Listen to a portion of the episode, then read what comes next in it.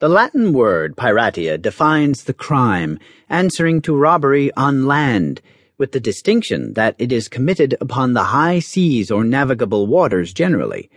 The law of nations has defined it as the taking of property from others by open violence, with intent to steal, and without lawful authority on the sea. And with the stringency arising from the ever growing depredations and the community of interests of the civilized world, the crime was made punishable by death, and jurisdiction was recognized in that country into whose ports the pirate may be carried.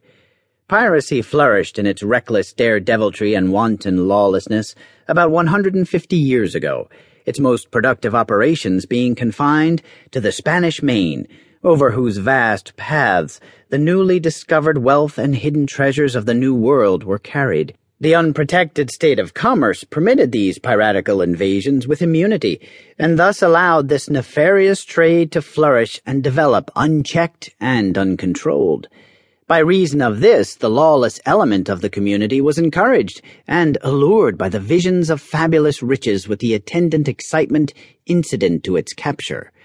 Pirates as a class were principally outlaws, social outcasts, or longshoremen of a desperate and brutal character, who deemed it the more enjoyable the more hazardous their undertaking, and who considered it safer to maraud on the high seas than upon the land, in constant fear of the minions of the law.